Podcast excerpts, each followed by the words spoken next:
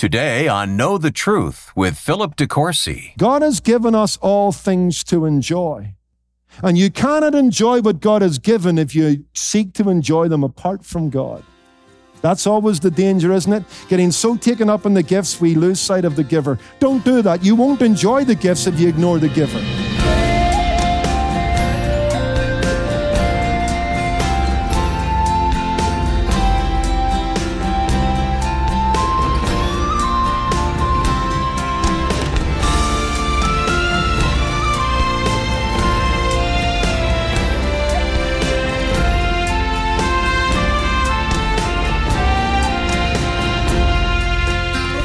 Earning, saving, spending, investing, it's all just a necessary part of the daily grind, but sometimes we forget to consider the spiritual implications of managing our money.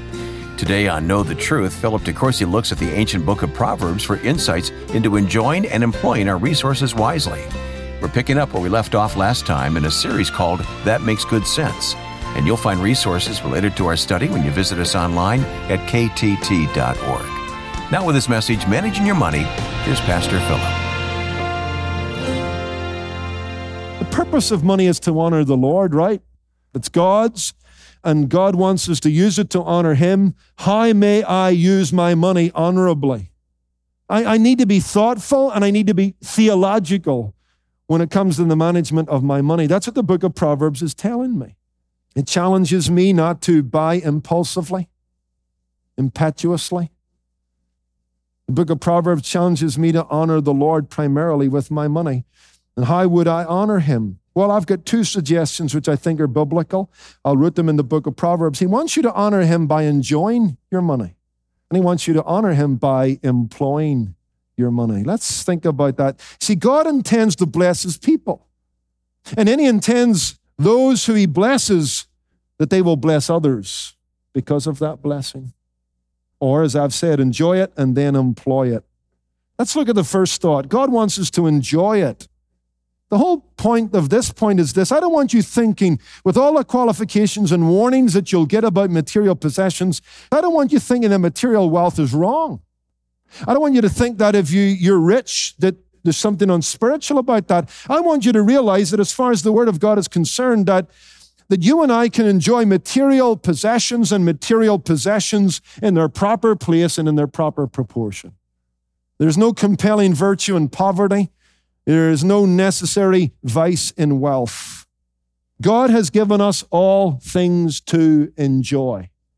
That's 1 Timothy chapter 6 verse 7 and that just precedes a whole discussion that Paul's going to have with the church at Ephesus concerning wealth. And he's going to challenge the Christians at, at Ephesus not to desire to be rich because some have strayed from the faith because of that desire. They've been bitten by materialism. They've lost sight of things unseen and things eternal.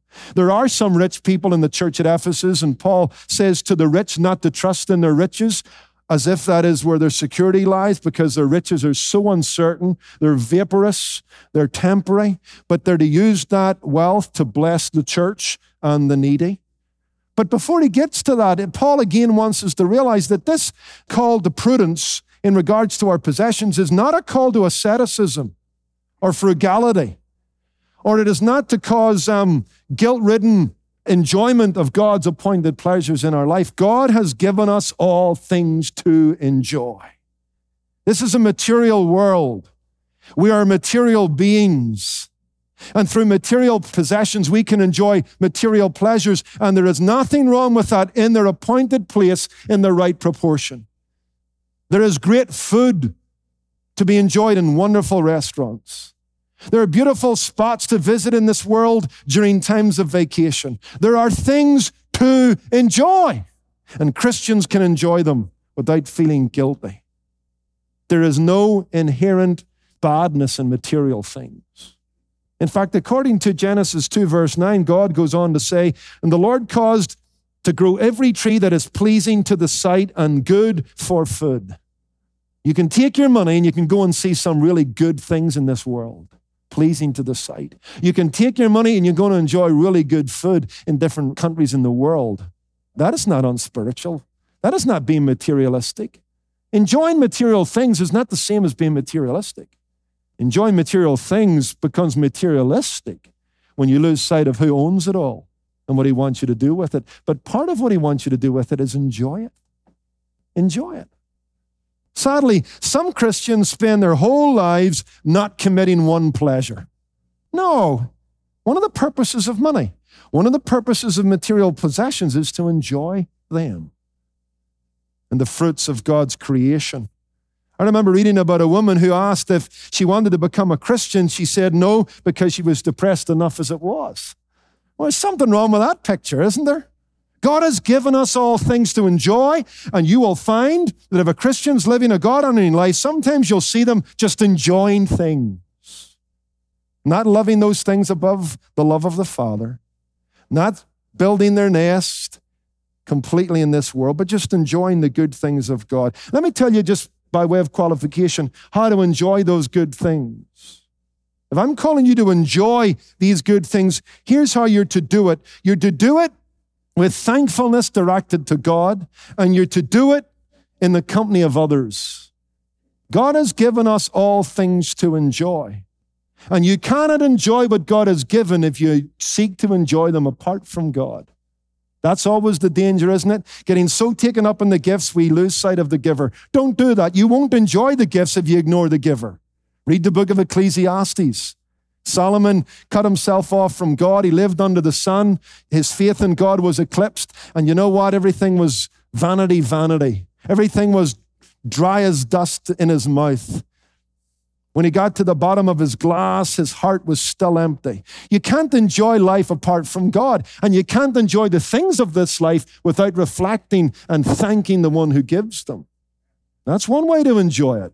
Always make sure that when you're enjoying a nice day at the lake, or you're sitting down in a nice restaurant with friends, that you know what? That you know and they know that God is the one who has given us, and you're enjoying his presence and his goodness, and he is the center of the conversation. That's a good way to enjoy what God wants you to enjoy. And secondly, God wants you to enjoy your material possessions in the company of other people. He didn't give you these things for yourself. It's more blessed to give than to receive says the Lord Jesus Christ. That's a philosophy of life. See, what do we have that we haven't been given? God loves to share what He has. And he loves to share what he, what he has with us so that we might enjoy it. But you know what? He, he shares what he has with us so that we might enjoy it in the company of others as we give to them what God has given to us. That's the way you'll enjoy it. If you're going to be selfish and individualistic, you will not enjoy the things that God wants you to enjoy. Listen to Proverbs chapter 21 and verse 26. You'll see the heart of the believer. Back up in the verse 25, the desire of the lazy man kills him, for his hands refuse to labor. His, he covets greedily all day long, but the righteous gives and does not spare. You find a man or a woman who's enjoying life, I'll tell you what, they're enjoying the goodness of God. They're living a life rooted in worship and thankfulness towards God. And over the overspill of God's goodness to them, they invite others into the circle and say, Hey, come on, let's enjoy what God is doing in my life. I want to bless you with what God is blessing me. That's the way to enjoy life.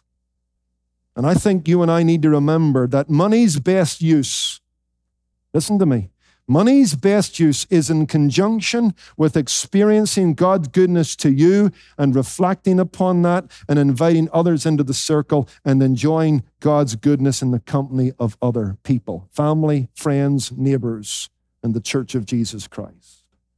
Listen to me. You hoard your money, you spend it on yourself, you will not enjoy material possessions as God intends you to enjoy them. But if you will reflect in God's goodness, and use your money to bless others, you will enjoy the blessing of God. That's the best way to spend your money. Look, I'm not saying that money can buy love, and I'm not saying that money can purchase life, but I am saying that the gifts of God, wisely used and widely shared, will show love and bring blessing to others, which enhances life. It's easy to lose sight of that.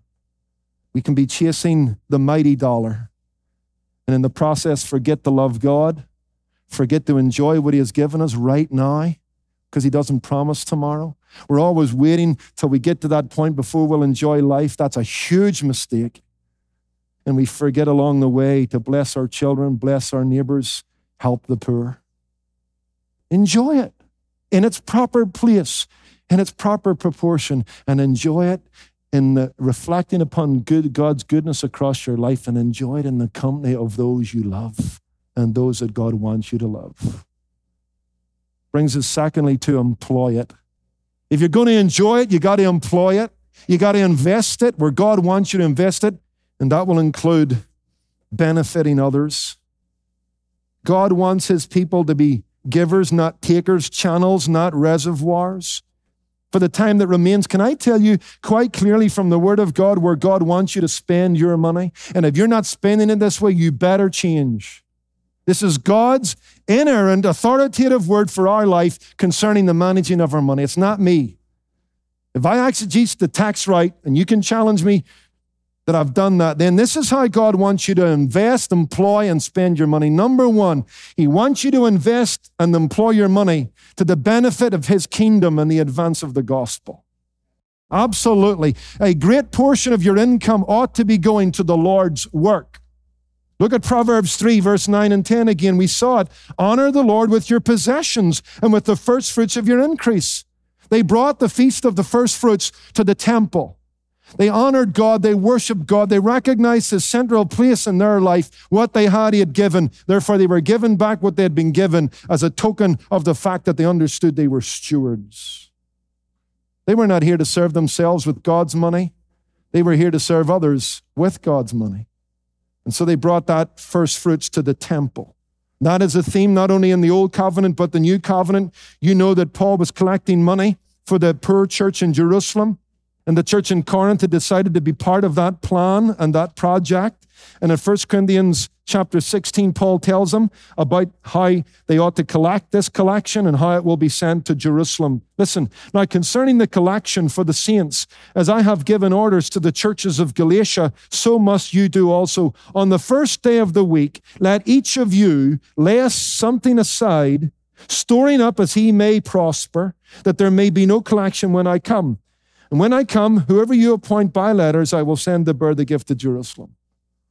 There's an example of the New Testament church gathering on a Sunday and the fruits of God's goodness to them, the prosperity with which He has blessed them.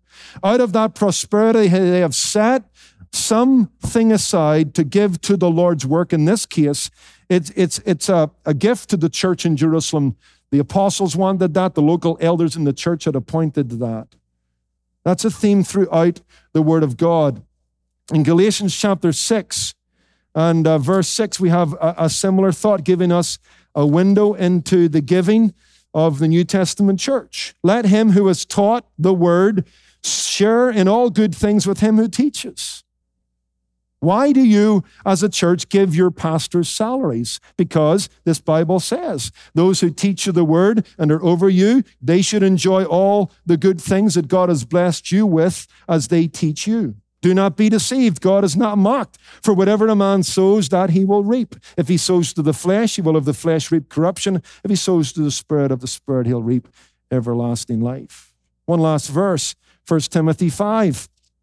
Again, reminding us of our duty to spend our money in the support of the gospel, the preachers of God's word, and the advance of world missions. 1 Timothy 5, verse um, 17 Let the elders who rule well be counted worthy of double honor, especially those who labor in the word and doctrine. What does it mean to honor them doubly? Well, the honor is financial. You say, How do you know? Pastor, verse 18. The scriptures say, You shall not muzzle an ox while it treads out the grain, and the laborer is worthy of his wages. The church ought to bless those who preach God's word. They ought to bring offerings into the church so that the church might meet the needs of the church across the world, like Corinth blessed Jerusalem.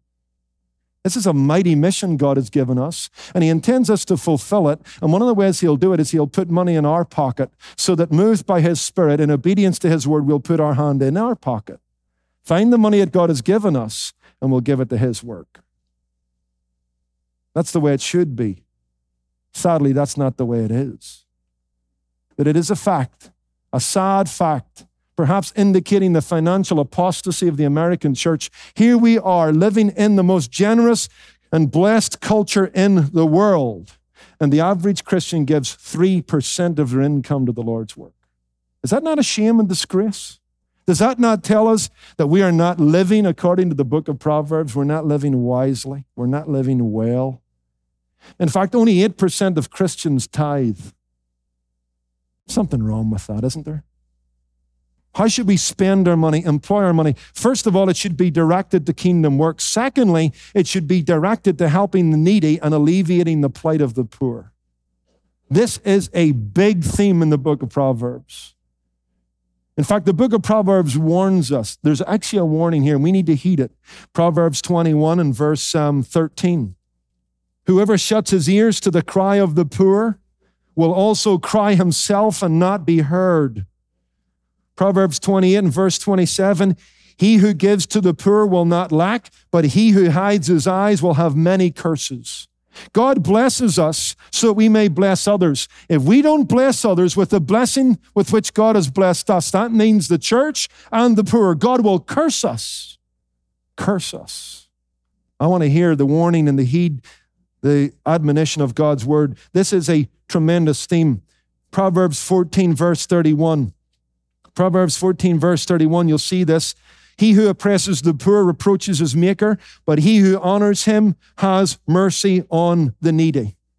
Look at Ephesians 4, verse 28, just so that you understand this is a New Testament principle also. Let him who steals steal no longer, but rather let him labor, working with his hands what is good, that he may have something to give who he him who has need. Why do I work? Because God wants you to labor with your hands so that you might have something to give to him who is in need. There are people this morning starving across the world. We throw out more food on a given day than most people get to eat. In the West, more money is spent on pet food than would feed the world entirely if that money was invested. Therefore, we need to heed the warning of God's word to enjoy the blessing of God without showing mercy to those less fortunate is to invite his displeasure. Brings me to the third thought time's gone. We should direct our money, in, in, invest it, employ it for kingdom purposes, for the blessing of those less fortunate, and thirdly, to meet our family's needs. To meet our family's needs. We won't go through the verses, but read uh, Proverbs 31, verse 13 following, you'll see the virtuous woman. And she's described as a merchant ship. She goes out into the community. She sells some of the things she has made uh, at home. She uh, invests in little parcels of land, and whatever she reaps in, um, she makes sure that her family's clothed. Her husband is blessed all the days of his life. I mean, this is a very industrious, wise woman financially, and she uses her wealth to bless her family and to bless her husband. Now, You'd have to cross reference that with other passages of scripture. She's not taking the place of her husband because the Bible teaches that the man is the primary breadwinner. In fact, 1 Timothy 5, verse 8 reminds us of that, that if man doesn't provide for his home, he's worse than an unbeliever. Charity begins at home.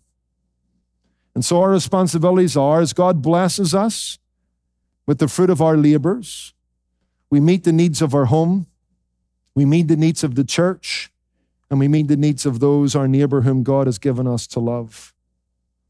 By the way, I think this needs to be said by way of qualification. Providing for your family is not the same as indulging your children. And providing for your family doesn't mean that you finance their foolishness. Listen to Proverbs 19, verse 10. Luxury is not fitting for a fool, much less for a servant to rule over princes. Wealth befits only the wise. And so while you and I have primary care for our family, we must not use our money to indulge our children's wants and desires beyond that which is biblical contentment. And we ought not to finance their foolishness. If they have made bad investments, one after another, if they have not heeded counsel, you do not have to give them money to finance their foolishness. Wealth does not befit a fool. Blessing is wasted on such people. But a man ought to leave an inheritance for his children. That's for sure. Proverbs 13 and verse uh, 22 makes that clear.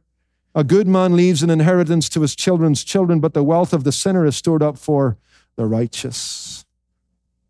My dad left me a, a book when he went back to Northern Ireland this week. It's a book on the Scots Irish. I was interested to read something of the life of Sam Houston, the Texan. This red blooded, colorful Scots Irish soldier and politician. He was a rough rider. The city of Houston's named after him. A very colorful uh, character. He did come to know Christ at a later point in his life. And by reading another book just recently, I was able to put these uh, elements together that after his baptism, Sam Houston said that he wanted to pay half of the local Baptist minister's salary. When somebody asked him why, he responded, quote, after his baptism, my billfold was baptized too. In fact, that's literally true because I read the account in a, in a Southern Baptist book just recently because um, Sam Houston was tied to the early Texan Baptists. That uh, when he was about to be baptized in a creek, somebody said to him, Sam, do you want me to hold your wallet? He had this very, you know, nice, fine leather wallet. And he said, No, just leave it there because it needs to be baptized too. What about you? Is your billfold baptized? Are you giving to the Lord's work weekly, generously, faithfully? Or is the Lord actually getting the crumbs from a table he spread, but a table you're indulging yourself at? What about the poor? What about the needy? Maybe you've got a neighbor on your street, you know they've got a problem. Would God not lay it on your heart to give to the needy as a witness to Him? Are you enjoying your money with your family? Are you being wise stewards? Are you preparing an inheritance for your children? And then are you preparing your children for that inheritance? By not indulging their wants, teaching them the worth of money and the use of money and the eternal value of it. May God baptize our billfolds. It's possible there's nothing more here and now than learning how to honor God with our resources. You're listening to Know the Truth and a message from Philip DeCourcy titled Managing Your Money. There's more to come in part two tomorrow. But it's possible you'd like to hear today's lesson again or share it with a friend. You'll find it when you visit us online at ktt.org. Look for the series titled That Makes Good Sense. At Know the Truth, we're committed to proclaiming the truth of God's Word with boldness, clarity, and conviction so that believers are encouraged daily, equipped to serve, and engaged to share the gospel everywhere they go. But we can't do it without your help. We rely on the generosity of listeners like you to bring these Bible studies to your station every Monday through Friday, even weekends. And when you give a generous one time gift or sign up for a monthly auto gift, you help keep Know the Truth on the air so that listeners can continue growing in their faith. You'll also receive helpful resources to grow in your own faith. When you give any amount to Know the Truth in April, we'll express our gratitude by sending you a wonderful book titled A Dozen Things God Did with Your Sin and Three Things He'll Never Do. Every Christian has experienced days or even seasons of feeling extreme guilt over past or present sins, thinking that God is angry or disgusted with them, sometimes even wondering if they're truly saved. Author Sam Storms addresses this anxiety over sin by reminding believers of the good news of the gospel. Request a copy for yourself or give it to a friend. Call 888 644 8811 or give online at ktt.org. And thanks for taking time out today to partner together with us. Let me assure you, your gifts are making a significant impact in the lives of listeners across the U.S. Your gift, large or small, will mean so much. I'm Wayne Shepherd. Come back tomorrow as we continue a study in Proverbs called Managing Your Money. That's from Philip DeCourcy, Tuesday on Know the Truth. Today's program was produced and sponsored by Know the Truth Incorporated. Jesus said, You shall know the truth, and the truth shall make you free.